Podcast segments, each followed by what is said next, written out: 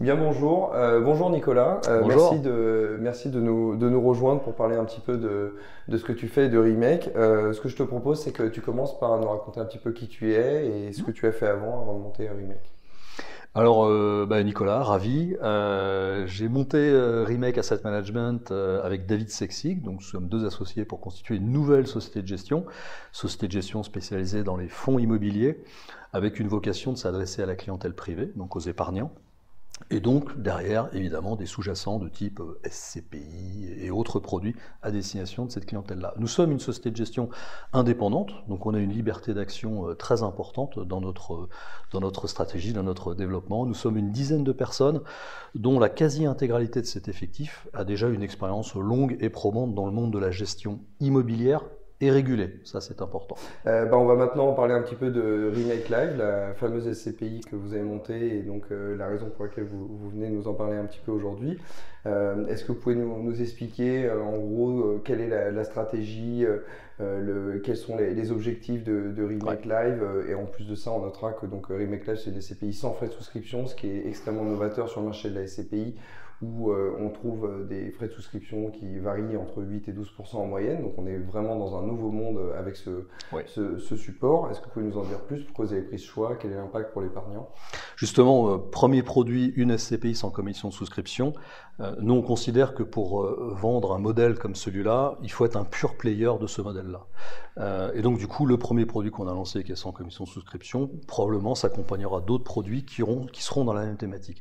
La logique, en fait, que nous avons, c'est de dire pourquoi devrait-on payer pour voir? Il se trouve que dans les CPI classiques, on exige beaucoup d'efforts de la part de l'épargnant pour entrer dans le produit. Si ça se passe bien, il est ravi. Si ça se passe pas bien, il a commencé par payer. Donc le principe de payer pour voir, on le comprend pas très bien. C'est pas notre premier coup d'essai sur les CPI sans commission de souscription. On connaît un petit peu ce sujet-là. Et donc ce qu'on souhaite dire aux épargnants, c'est de dire finalement, euh, et si vous consommiez votre épargne? C'est-à-dire que, et si vous ne payez finalement vos frais de gestion que dans la mesure où vous êtes satisfait de la performance que vous obtenez? En fait, c'est le principe de tous les produits d'épargne généralement, c'est que vous avez des frais d'entrée faibles et puis des commissions de gestion qui viennent qui viennent rémunérer la société de gestion, et tant que vous êtes satisfait de votre placement, ben vous n'avez pas vocation à vendre, et donc il y a un alignement d'intérêt qui nous semble être parfait. Donc on a promu effectivement une SCPI sans commission souscription. Attention, ça ne veut pas dire low cost, c'est-à-dire que toute gestion a besoin de, de, de, vivre correctement avec des gérants de qualité. Donc sur votre durée d'investissement, en général, les frais ne sont pas tellement différents d'une SCPI qui a de grosses commissions de souscription, mais c'est simplement vous vous avez cette liberté de pouvoir arbitrer plus facilement votre SCPI parce que vous n'avez pas euh, déjà payé 10% pour rentrer. Et d'ailleurs, à ce, ce sujet-là, est-ce que c'est pas quelque chose qui peut vous, vous interpeller sur le fait que la SCPI, ça reste un produit qui est un euh, long terme et donc en, en, supprimant les frais de souscription, même s'ils sont reportés en, en partie mmh. dans les frais de mmh. gestion, est-ce que vous n'avez pas peur que les clients se rendent pas forcément compte que la SCPI reste un produit qu'on doit garder longtemps et qu'ils aient envie d'arbitrer plus rapidement J'ai deux réponses à apporter à cela. La première, c'est une réponse un peu statistique. Il y a des statistiques dans le marché qui disent qu'un investisseur dans une SCPI reste en moyenne une vingtaine d'années. Alors, plus il est jeune, plus il a tendance à être mobile parce qu'il peut avoir des choix de vie qui sont différents d'une personne plus âgée. Mais en tout cas, un investisseur reste très longtemps dans sa SCPI, ça veut dire qu'il est quand même satisfait de son investissement. Ça, c'est le premier point. Et on ne voit pas pourquoi le fait de ne pas avoir de frais d'entrée accélérerait finalement cet, cet arbitrage. Quand on regarde aussi dans l'assurance vie, parce que nous sommes également éligibles à l'assurance vie, pareil, les durées de détention de l'unité de compte, nous dit-on, sont d'une douzaine d'années. Donc vous voyez, tant qu'on est satisfait de la performance, on reste, donc il n'y a pas de raison. Ce qu'on a mis en place en revanche pour éviter les effets finalement d'opportunité, parce que c'est vrai qu'un produit qui n'a pas de frais d'entrée, on a envie d'entrer et puis de sortir. C'est pas l'objet d'une SCPI que d'avoir des durées d'investissement courtes, je le rappelle, hein, durée d'investissement recommandée 10 ans, et c'est en général le cas pour les SCPI, c'est le cas pour les Live. Eh bien, on dit à nos investisseurs qui voudraient sortir avant 5 ans qu'ils seraient pénalisés de 5%. Donc, au-delà de 5 ans, il n'y a pas de pénalité. Avant 5 ans, on met en place une pénalité, justement pour expliquer regarder dans la durée. Hein, je rappelle que l'immobilier déploie toute sa performance non pas en une durée très courte, mais dans des durées d'investissement plus longues. D'accord, c'est très clair.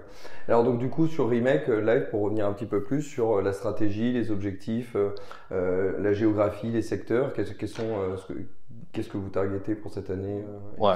Alors nous, déjà, fondamentalement, donc Remake Live a un an d'ancienneté, donc c'est une jeune SCPI, mais on n'est pas à notre premier coup sur euh, les SCPI euh, chez les gérants de, de, de, Remake Asset Management. Donc on a, on a pu toucher à plein de SCPI différentes, plein de produits immobiliers différents, euh, notamment pour les clients particuliers. Et donc on, on, on, voit ce qui plaît et ce qui plaît moins bien.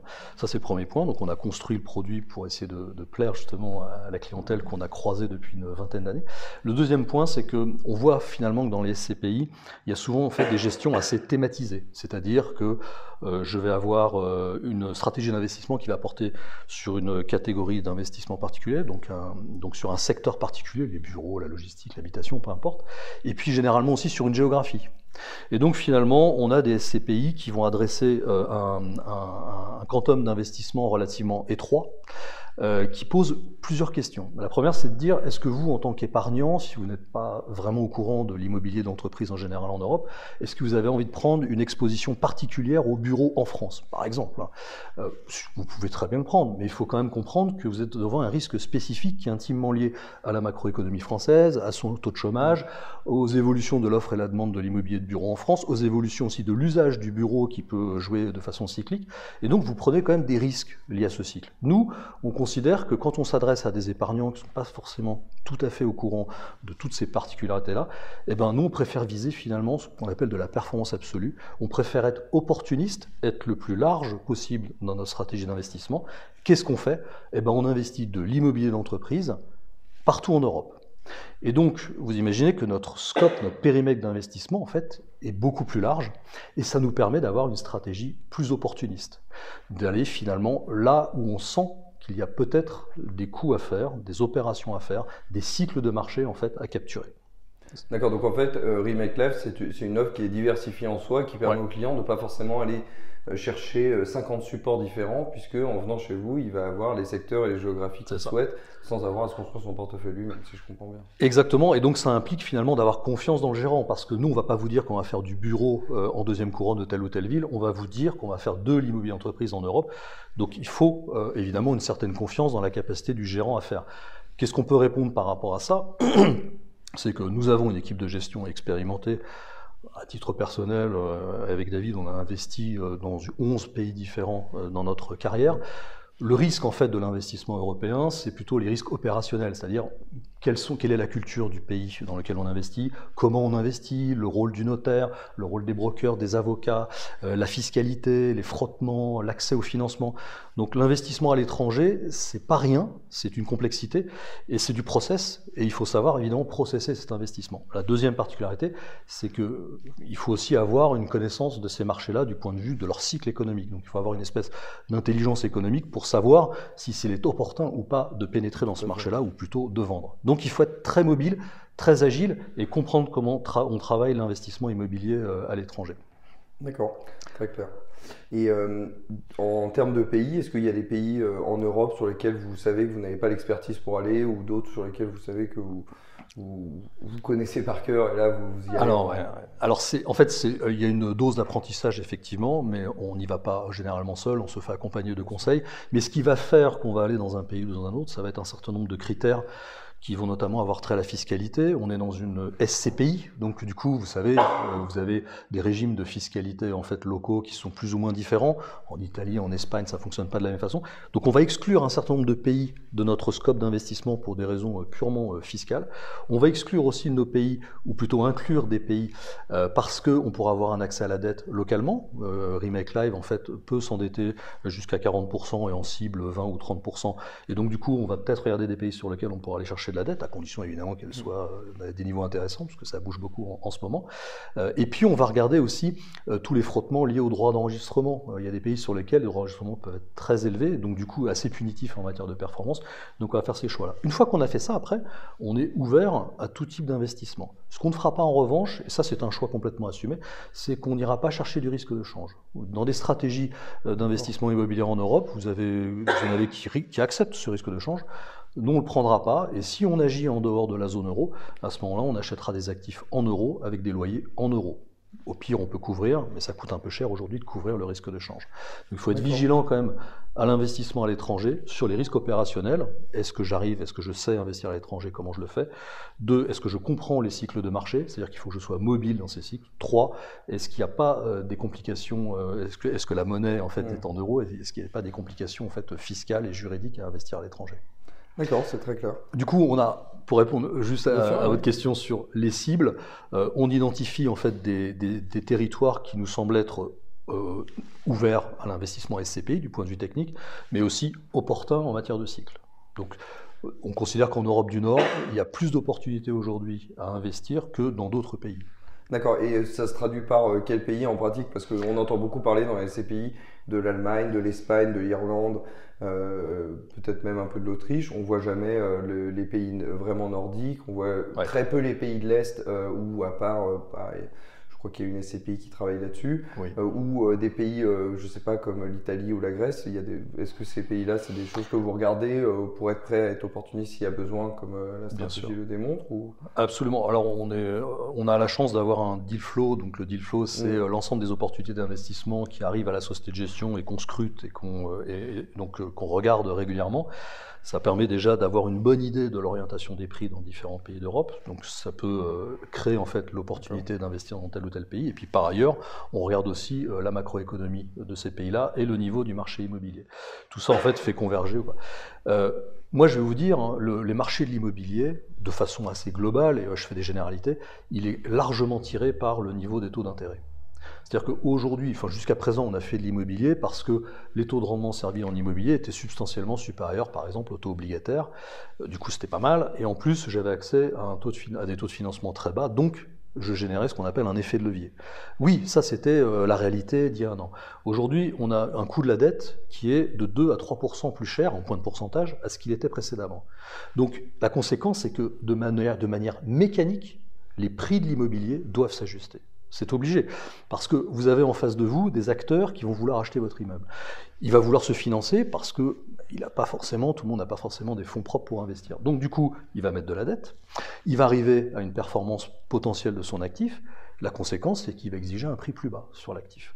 Si le vendeur veut pas vendre, il vend pas. C'est ce qui se passe en France. C'est-à-dire qu'on a un marché euh, en deuxième semestre qui a rétréci parce que les vendeurs n'étaient pas prêts à vendre moins cher. Il y a eu quelques opérations qui ont été faites dans de bonnes conditions, mais la réalité c'est que ces opérations sont sorties du marché et donc les prix ne se sont pas vraiment ajustés en France. En revanche, dans tous les pays sur lesquels euh, la dette est plutôt à taux variable, notamment en Europe du Nord, mais aussi dans certains pays d'Europe du Sud, ben vous avez finalement des propriétaires d'immobilier qui s'étaient endettés à taux variable, qui voient finalement leur taux d'intérêt remonter, et parfois être même supérieur au taux de rendement immobilier. Qu'est-ce qu'ils font à votre avis? Eh bien, ils cherchent à vendre parce que c'est plus opportun de porter. Mais quand ils vendent, ils sont en face d'investisseurs qui vont avoir le même comportement qu'eux et qui vont exiger quoi? Eh ben, une baisse de prix. Et donc la réalité, c'est que vous avez des pays, notamment par exemple prenons l'Irlande, prenons les Pays-Bas, qui réajustent leur prix de l'immobilier beaucoup plus vite que la France parce que la structure de financement est plutôt à taux variable, alors qu'en France, on est plutôt à taux fixe. C'est la raison pour laquelle en France, on ne voit pas de dérapage sur les valorisations, on ne voit pas de grosses opportunités apparaître. Ça va venir, hein, parce qu'il y a bien un moment où les dettes qui sont souscrites, qui ont été prises par ces investisseurs vont arriver à échéance, et ils vont se retrouver face à des banquiers qui vont exiger plus de marge, plus de coûts de dette. Et là, peut-être que l'investisseur va se dire, bah non, je préfère arbitrer. Et s'il doit arbitrer, bah, il va être prêt à abandonner une partie de son prix. Attention, pas de catastrophisme. Ce que je dis juste, c'est qu'il va falloir que les prix s'ajustent pour être cohérents par rapport au monde dans lequel on vit, le monde des taux d'intérêt. En revanche, ce qu'il faut vraiment retenir, et ça j'insiste, c'est que les, sous-jacents de l'immobilier d'entreprise, le chômage, l'activité macroéconomique, la production de bureaux, la production d'entrepôts, la production de commerce, enfin tout ça, tout ce qui fait finalement sur le long terme la valeur de l'immobilier, eh ben on est dans un niveau de marché qui est très bon. Le taux de chômage en fait est bas en Europe, donc ça veut dire qu'on a beaucoup d'emplois. Donc on a des fondements en fait sur l'immobilier qui sont bons. L'activité locative est bonne, euh, l'activité hôtelière se redresse, euh, le commerce en fait euh, reprend un peu de couleur. Donc du coup, ce qui est important, c'est que ça, ça tient. Ça veut dire que les cash flows immobiliers, ils vont tenir et ils seront même peut-être indexés par rapport à l'inflation. Donc du coup, c'est plutôt pas mal quand on a des flux. En revanche, sur la valeur, forcément, il doit y avoir un ajustement. Mais alors comment puisqu'on en est à parler un petit peu de, des perspectives 2023 avec cette, hausse des taux un petit peu abrupte qui a eu lieu en, fin 2022. donc on comprend bien l'impact qu'il va y avoir théoriquement en tout cas sur, sur les prix de l'immobilier. on ne sait pas bien comment ça va se traduire dans les SCPI puisque beaucoup de SCPI ont le, prix de leur part qui est quand même largement sous-évalué par rapport au prix des, mmh. actifs. Mmh même si jamais cette, cette baisse devait avoir lieu, euh, on sait, euh, euh, comment est-ce que cela va se traduire, dans, par exemple, dans les loyers? Parce qu'on entend beaucoup parler que normalement les, du fait que les loyers devraient suivre plus ou moins un peu l'inflation. Aujourd'hui, on ne sait pas bien si ça, si, si, ça, va vraiment être le cas. qu'est-ce qu'on qu'est-ce qu'on en pense et qu'est-ce que, quel va être l'impact? Bah, En fait, dans les CPI, il y a deux moteurs de performance. Il y a les revenus, donc le fameux mmh. taux de distribution à la fin, hein, à la fin des fins. Et puis il y a euh, l'évolution de la valeur de la part. D'accord? Sur la valeur de la part, euh, le temps que la valeur de la part bouge par un effet mécanique de revalorisation, plutôt de, baisse potentielle de la valeur de certains actifs, il va se passer du temps. Les évaluations sont annuelles.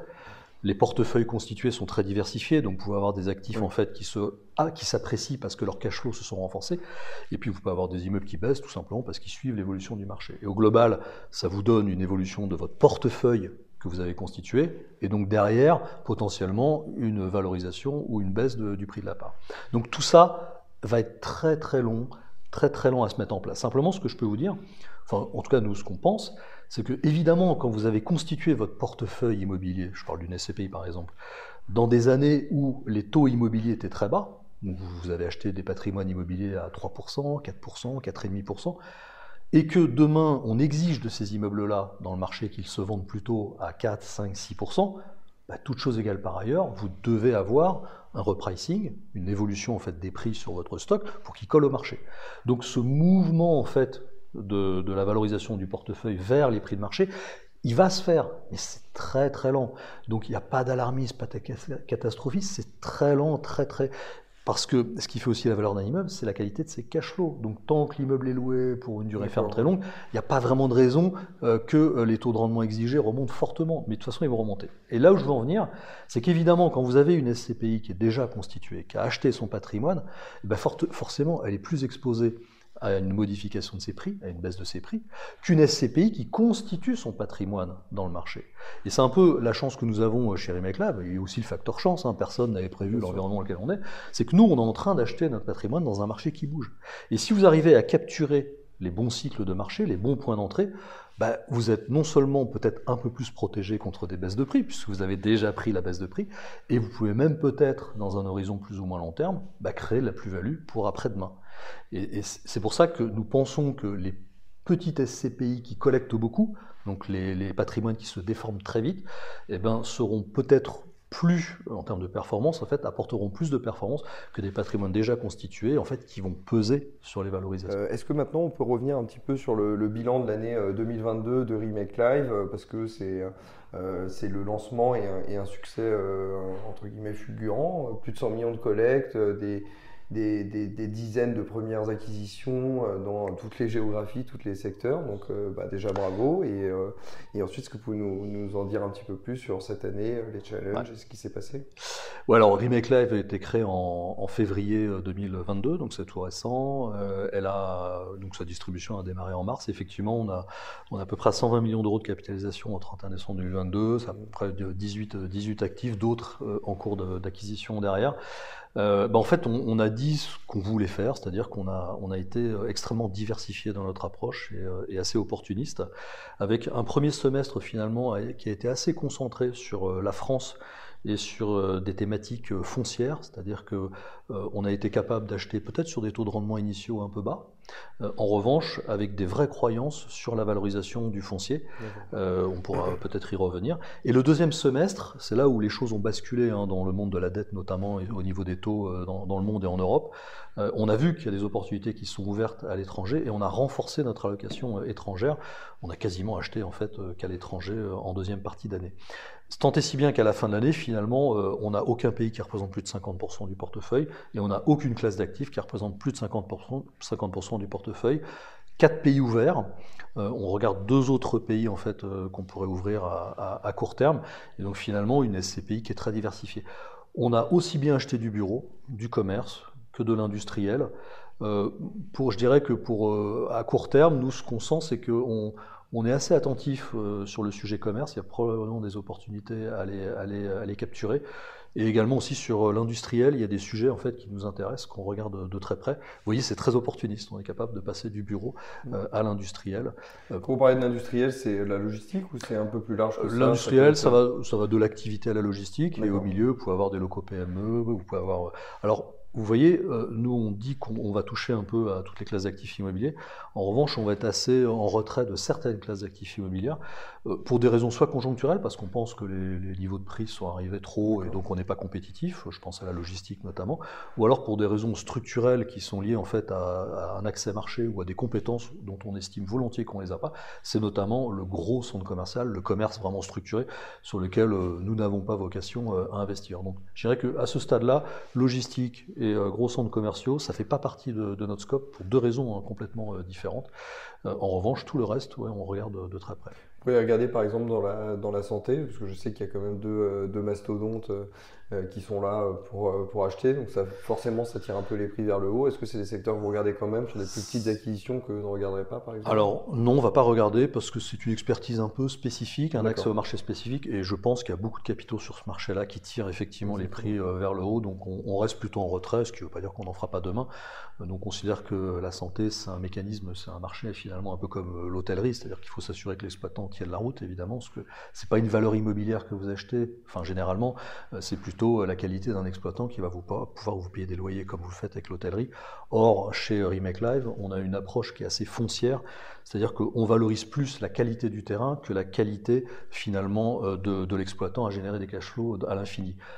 Pour illustrer mon propos, j'ai envie de vous dire une chose, c'est quand vous achetez un immeuble, vous avez un bail, donc vous avez la capacité à générer des loyers, c'est super dans une SCPI de générer des taux de distribution. Quand vous n'avez plus de loyer, bah, vous avez un immeuble que vaut votre immeuble. Quand vous n'avez plus d'immeuble parce qu'il est complètement obsolète ou pas du tout adapté, vous avez un terrain. Donc si on oublie en fait d'aller jusqu'en bas, c'est-à-dire sur le terrain, et qu'on reste sur les cash par exemple sur une activité hôtelière ou santé, euh, on loupe un truc. Voilà. Donc nous, on est quand même assez attentif à ça, c'est qu'on on vérifie qu'il y a quand même un sous-jacent foncier qui permette de faire autre chose potentiellement demain, voire même de créer de la valeur. En 2022 était une, une, année de collecte record pour les SCPI, euh, c'est-à-dire qu'il y a beaucoup de, fonds et de sociétés de gestion qui, qui, avaient de l'argent à placer. Comment est-ce que vous l'avez vécu? Est-ce que c'était une compétition qui vous a gêné mm. dans vos acquisitions? Ou est-ce que vous avez mm. réussi, de par votre agilité, votre diversification, à pouvoir euh, euh, éviter cela? Bien sûr, bah, en fait, euh, les CP devraient collecter pendant 10 milliards d'euros, je crois, en 2022. Je n'ai pas les chiffres, hein, mais je m'en dis, ça à peu près dans ces eaux-là. Donc, euh, donc c'est 10 milliards d'euros de, de, fonds propres, potentiellement avec un peu d'effet de levier derrière, pas beaucoup, mais un peu. Et, euh, mais simplement, on a quand même une grande partie de ces investissements qui se font en France, là où nous, nous sommes un peu moins présents mais quand même aussi à l'étranger. Il euh, ne faut pas oublier que le marché européen de l'investissement en immobilier d'entreprise, hein, c'est à peu près entre 250 et 300 milliards d'euros, hein, je simplifie. Donc du coup, le terrain de jeu est juste gigantesque. Donc on n'a pas en face de nous réellement des compétiteurs français, mais plutôt euh, des investisseurs euh, locaux, des vendeurs locaux. On peut en trouver, hein, effectivement. Mais on n'est pas gêné par ça. Juste pour illustrer notre propos, l'année dernière, on a vu passer à notre modeste échelle, nous sommes une petite société gestion, mais on a à peu près vu 3 milliards et demi d'actifs qui rentrerait dans le scope de, la SCPI. On a réalisé à peu près 130 millions d'euros d'investissement, donc on a, on a quand même une capacité euh, de sélection qui est forte.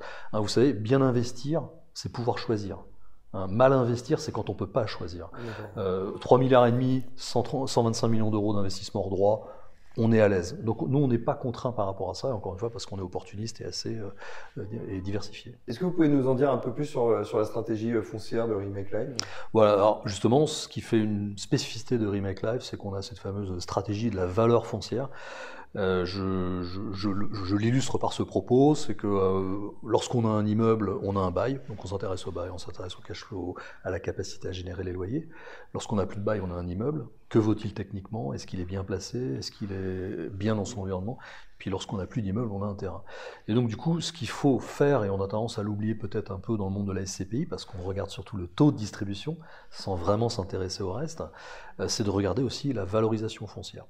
Donc c'est ce qu'on fait dans Remake Live. Donc ce qu'on veut, c'est constituer un moteur supplémentaire de performance qui s'appelle la valorisation foncière, la valeur foncière. Et on va s'attarder à regarder dans nos investissements immobiliers s'il n'y a pas quelque chose à faire sur cette valeur foncière. Illustration, lorsque vous achetez un niveau de bureau sur un très grand terrain, donc un, immeuble de bureau de taille moyenne, mais sur un très grand terrain. Que sur le terrain d'à côté, vous avez de l'habitation qui se crée, qui est deux fois, plus, deux fois et demi plus dense que votre immeuble de bureau. Que votre immeuble de bureau, vous l'achetez à 2000 euros du mètre, et qu'à côté, la parcelle se vend sur de résidentiel à 5000 euros du mètre, il ne faut pas avoir fait beaucoup d'études pour comprendre que sur le moyen terme, il va se passer quelque chose sur votre parcelle.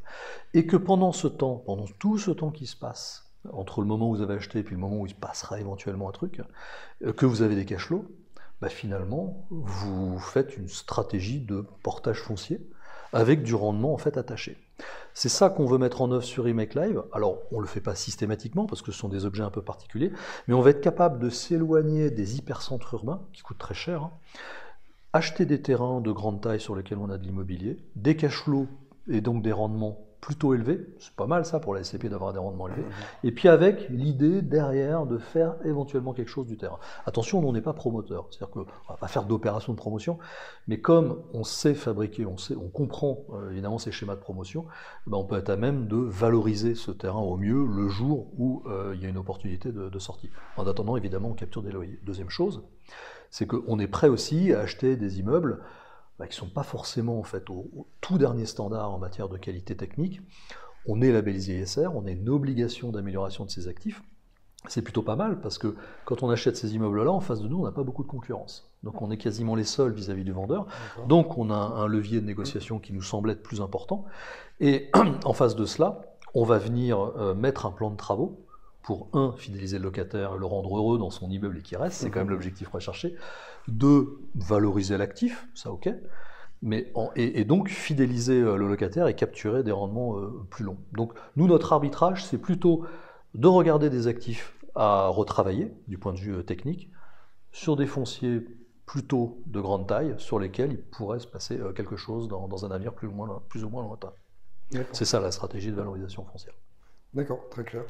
Euh, est-ce qu'on pourrait revenir un petit peu, parce que les, clients chez, chez Louvainvest, ils aiment bien se projeter un petit peu sur euh, un, voilà, quelque chose qui soit spécifique et qui soit un peu la, la, marque de fabrique de chaque SCPI Est-ce que vous avez un, euh, un bien euh, un peu euh, emblématique de, de, remake dont vous souhaiteriez nous parler ou des acquisitions que vous allez faire ou vous souhaitez faire Bien sûr.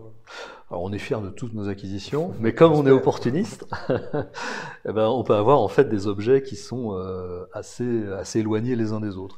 je vais vous prendre un exemple parce qu'il est, il est, récent, il vient de, se, vient de se produire il y, a, il y a un mois et il montre un petit peu l'agilité qu'on souhaiterait avoir dans, dans les dans les, dans les, dans les semestres qui viennent, euh, on, a, on est entré dans le marché irlandais. On n'est pas les premiers, on ne sera probablement pas les derniers. Le marché irlandais, l'Irlande est un petit pays, mais avec un marché de l'immobilier d'entreprise extrêmement transparent, fluide et avec pas mal de liquidités. L'avantage de ce pays-là, c'est que c'est la porte d'entrée euh, des entreprises américaines en Europe, d'abord pour des raisons fiscales, mais aussi pour des raisons de barrière de la langue, etc., et culturelles. Et c'est aussi désormais le point d'entrée du Royaume-Uni, en fait, dans l'Union européenne depuis le Brexit. Donc du coup, nous on pense que fondamentalement, c'est un marché qui va être costaud, qui va être fort. Et quand vous allez visiter Dublin, euh, vous voyez les docks et, euh, les, tous les changements qui sont opérés dans la ville depuis 20 ans, c'est assez incroyable. Donc pour nous, c'est un hub qui va, même si aujourd'hui, euh, compte tenu des déboires de la tech, il peut y avoir des, des soubresauts, c'est un hub qui va continuer de fonctionner. Donc on aime bien ce pays fondamentalement, mais ce qui se passe, c'est que c'est un pays, comme je le disais tout à l'heure, qui a un fonctionnement avec euh, un, financement, des financements généraux à, à, taux variable, et donc des investisseurs qui sont euh, très mobiles sur leurs investissements. Il se trouve aujourd'hui qu'il y a des opportunités d'investissement à saisir en Irlande qu'on n'aurait pas eu euh, il y a un an, et on a acheté un actif en plein centre-ville de Dublin, c'est vraiment l'hypercentre, un magnifique immeuble, euh, enfin, esthétiquement très joli, mais qui a été entièrement restructuré il y a une dizaine d'années, avec des plateaux filants pour faire du bureau très qualitatif, loué à deux entreprises, dont une entreprise d'État, et on a capturé cet actif à un taux de rendement effectif de 6,1%. Concrètement, enfin, je ne sais pas si ça parle à chacun d'entre vous, mais cet actif-là, on l'aurait acheté un an avant, probablement qu'il aurait été vendu à un rendement de 4,75. C'est à peu près un écart de valeur de 20%. Donc ça, c'est typiquement ce qu'on aime faire, c'est entrer sur des points qui nous semblent être des points bas du marché, entrer dans ces pays-là et constituer du patrimoine en fait avec des taux de rendement élevés et des niveaux de valorisation qui nous semblent être raisonnables. Attention, hein, ce que je donne, c'est un exemple. Comme on est opportuniste, les prochains investissements seront peut-être assez différents de celui-là. Un dernier volet dont, on souhaitait parler, c'était euh, euh, la partie euh, ISR et l'engagement que vous avez pris euh, chez Remake, puisque vous êtes l'une des seules SCPI, voire peut-être la seule, je crois, à avoir choisi d'avoir une poche sociale dans votre dans votre fonds. Est-ce que vous pouvez nous en parler un petit peu plus et nous, parler aussi un petit peu plus de la partie ISR, parce que vous êtes lancé, vous avez eu très vite le label, quel est le, euh, quel est votre engagement là-dessus Et surtout, euh, quelque chose qu'on aime bien savoir ou comprendre, c'est quel va être le, coût sur la performance de cet engagement ISR, puisque c'est un coût généralement de quelques oui, un coût. dixièmes de pourcent, mais c'est vrai, c'est vrai. Oui, alors c'est important parce qu'on tient beaucoup à cette, euh, cette stratégie d'investissement. Ça fait d'ailleurs partie des fondements de la société de gestion. Donc euh, on systématisera le lancement de produits qui auront cette thématique. Alors le label ISR ou peut-être un autre label plus adapté à d'autres produits, mais en tout cas à chaque fois on aura cette thématique avec une, force importante de, l'ESG dans, nos gestions. Et ce qu'on a voulu faire en fait dans, Remake Live, euh, comme je vous l'ai dit, on a, on a un biais valeur foncière. Ça veut dire qu'on est capable d'attendre et de laisser maturer l'immeuble pour que la valeur foncière prenne de prenne de la valeur, de l'importance. Ça peut prendre du temps ça tombe bien, on a des clients qui, sont, euh, qui restent très longtemps investis dans la SCPI, donc nous on a le temps d'attendre dans une SCPI. Euh, le seul truc, c'est que quand vous valorisez votre foncier, euh, vous, faites, vous créez aussi ce qu'on appelle des phénomènes de gentrification. C'est-à-dire que vous êtes là, puis votre terrain, en fait, il prend de la valeur parce qu'autour de vous, il y a des transports en commun qui se créent, il y a de l'habitation qui se crée, et donc vous êtes tracté finalement par le reste du marché j'ai envie de dire, bien malgré vous, hein, parce que vous, vous avez juste des tenteurs de foncier. Et donc, on a, on a senti que ça générait quand même un, un biais, c'est que Finalement, c'est une approche légèrement spéculative, mais très long terme. Et donc, on a voulu finalement contrebalancer cet effet spéculatif au sens étymologique du terme en disant très bien, on sait qu'on va être amené à gentrifier des secteurs qui peut-être un jour vaudront plus cher. Et eh bien, ce qu'on va faire, c'est qu'on va, on va consacrer une partie de la collecte à essayer de limiter cet effet-là en promouvant des actifs à fort contenu social. Alors c'est quoi des actifs à fort contenu social? Bah, C'est essentiellement, mais pas seulement, mais essentiellement du logement social. C'est-à-dire qu'on va faire, on va, on va investir dans euh, du logement social, typiquement là où on aurait aussi investi de l'immobilier de bureau. L'idée en fait c'est de dire, à notre mesure, contribuer à ce que le développement des zones dans lesquelles on investit ou des zones qu'on considère qu'elles vont se valoriser dans le temps, eh bien, euh, soit des, zones qui vont se développer de façon inclusive avec justement ce logement social. Et c'est du vrai logement social, c'est pas du logement intermédiaire. Donc du coup, on achète dans des conditions en fait de prix euh, qui sont euh, relativement élevées parce que les clients savent que sur cette poche sociale, ils peuvent s'attendre à 0% de performance. Donc le deal, c'est de dire, grâce à cette poche, on va limiter en fait les effets qu'on peut avoir sur nos stratégies d'investissement sur le long terme. Alors ça, cette poche sociale, c'est en plus de l'engagement ISR. Vous savez que dans l'immobilier, l'investissement socialement responsable, il est généralement best in progress. Ça veut dire que vous achetez des immeubles et vous vous engagez dans un délai de trois ans, c'est pas beaucoup trois ans, hein, à améliorer euh, l'environnemental, le social et la gouvernance ESG de votre immeuble. Ça veut dire que vous avez un plan de travaux, vous avez un plan d'amélioration qui est coûteux qui doit donc être pris en compte dans le prix d'acquisition. Donc nous sommes bien évidemment ISR parce qu'on ne pouvait pas considérer qu'on ne le soit pas, d'accord? Et en plus, on vient rajouter sur le volet social de l'ESG cette poche sociale qui vient renforcer notre vocation sociale qu'on aura d'ailleurs régulièrement euh, chez Remake Asset Management. Alors combien ça coûte? Parce que nous, ce qu'on considère, c'est que en France, euh, la, philanthropie, ça n'existe pas trop, ça existe dans d'autres pays. Euh, c'est avant tout un produit d'épargne. Hein. Quand on investit dans une SCPI, c'est pour ses vieux jours. Et du coup, nous, ce qu'on a souhaité, euh, ce qu'on vise, c'est la performance absolue. Il nous faut de la performance parce que le client va chercher avant tout de la performance pour son épargne. En consacrant cette poche de 5 à 10% de social, on a à peu près engagé 9,5% de la collecte l'année dernière en logements sociaux, 70 logements sociaux, donc c'est vraiment mmh. un vrai impact sur les 120 millions d'euros euh, de capitalisation, eh bien c'est à peu près 15, 20, jusqu'à 30 centimes de taux de distribution qu'on abandonne. Remake Live l'année passée, c'est en taux de distribution 7,64 de, de taux de distribution, incluant cette poche sociale. Je ne dis pas qu'on va réitérer ça dans le futur. Notre, notre, notre performance prévisionnelle sur 10 ans, c'est de l'ordre de 5,9% en TRI et dont 5,5% en taux de distribution. Donc si on arrive à le battre, on est ravi. On l'a battu mmh. l'année dernière. Tout ça pour vous dire qu'on arrive en fait à faire du social et à financer des logements sociaux sans que ça casse vraiment la performance. Et je vais vous dire, moi je préfère un râteau qui a plein de dents, qui ratisse beaucoup de collègues, qui consacre quelques dents au social, plutôt que de faire un petit râteau qui, consacre, qui, ramasse, qui ne collectera pas beaucoup de collectes, mais qui consacrera 100% de cette collecte au social, parce qu'on sait que ça, ça ne marche pas. Donc on préfère plutôt être très large et consacré en social, et finalement, bon, en tout cas on voit qu'en 2022, ça a plutôt fonctionné de ce point de vue-là. D'accord. Merci beaucoup Nicolas. Je pense qu'on a couvert de tout ce qu'on voulait sur, le, sur la SCPI Remake Live. Merci à vous.